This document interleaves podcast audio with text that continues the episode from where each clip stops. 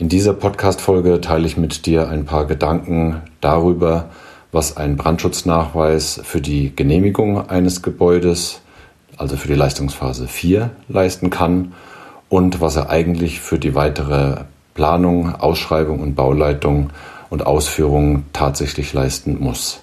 Mehr dazu nach dem Intro. Vielen Dank für dein Interesse.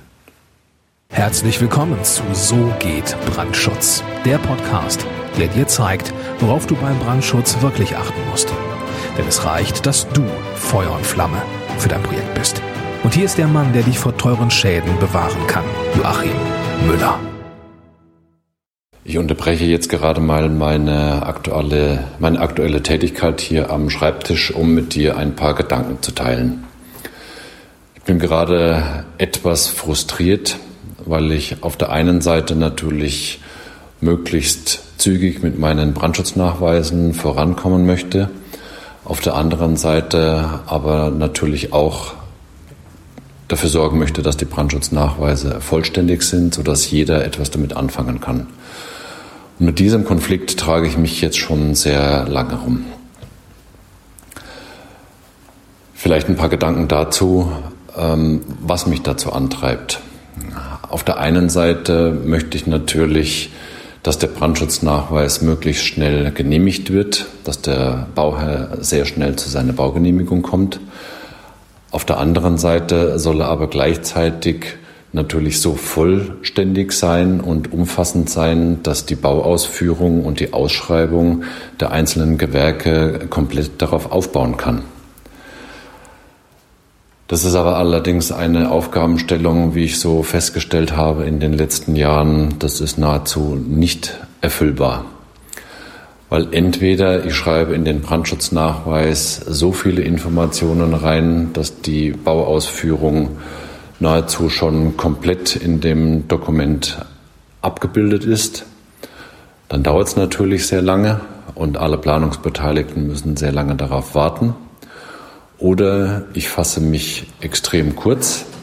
Dann entspricht der Nachweis zwar den baurechtlichen Bestimmungen und die Mindestanforderungen sind da drin angegeben, aber ob man daraus dann wirklich vollständig alles ableiten kann, was für die Bauausführung relevant ist, das bleibt zu hinterfragen.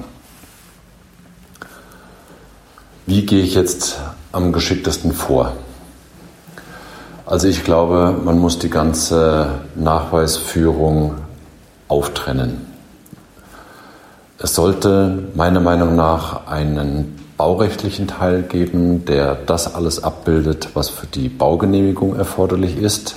Und das sind nun mal die baurechtlichen Mindestanforderungen.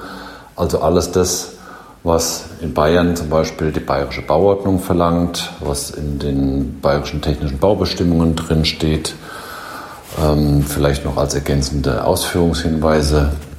Und da hakt es schon wieder. Jetzt bin ich schon während ich diese Podcast-Folge aufnehme, wieder bei Ausführungshinweisen.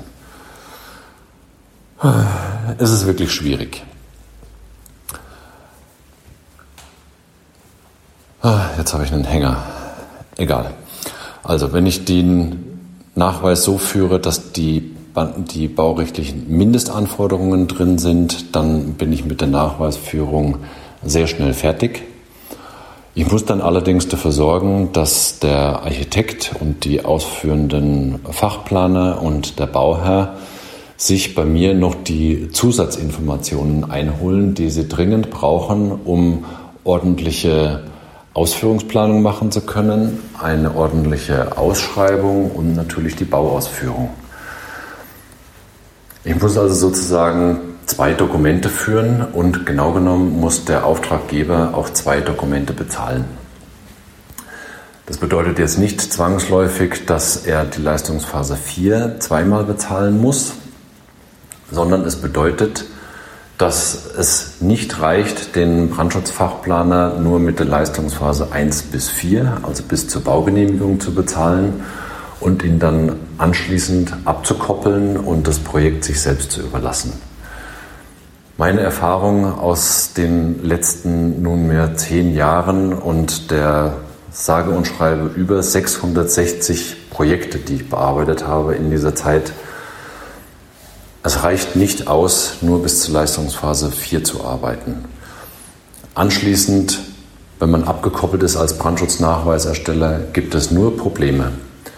Das liegt einfach daran, dass der Architekt und der Bauherr und die Fachplaner gar nicht alles das wissen können, was ein qualifizierter Brandschutznachweisersteller mit sehr viel Berufserfahrung an Wissen angesammelt hat.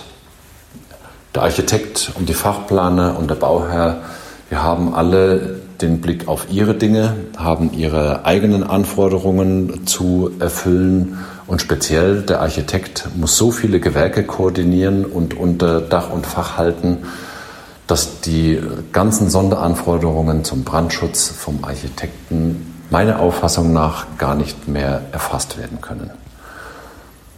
Also muss der Bauherr den Brandschutznachweisersteller auch mit der Leistungsphase 5 und mit der ja, vielleicht auch sogar zum Teil Leistungsphase 6, also begleitende Beratung für die Ausschreibung und auch für die stichprobenartige Kontrolle der Bauausführung beauftragen.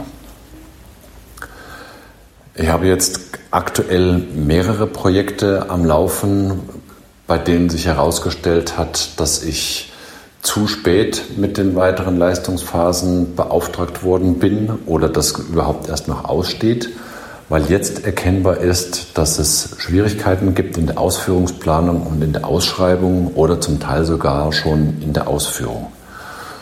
Das hat nichts mit Versäumnissen des Architekten oder des Bauherren zu tun, sondern ja, ich nehme mir das schon auch sehr zu Herzen und nehme da auch einen großen Teil der Verantwortung auf mich und muss daraus lernen und für künftige Projekte dafür sorgen, aktiv den Architekten und den Bauherrn mit einem Angebot zu versorgen für die weiteren Leistungsphasen nach der Genehmigungsplanung. Ich finde es extrem unbefriedigend als Nachweisersteller sozusagen immer der Überbringer der schlechten Botschaft zu sein oder sich hinterher hinstellen zu müssen und zu sagen, ja, ich bin doch nicht dafür verantwortlich, dass ihr nicht das wisst, was ihr eigentlich wissen solltet. Auf der einen Seite muss man sich abgrenzen, weil man nicht die Fachplanungsleistungen oder die Planungsleistungen der anderen Beteiligten komplett im Rahmen des Brandschutzes mit abbilden kann. Auf der anderen Seite muss man aber die Projektbeteiligten dafür sensibilisieren.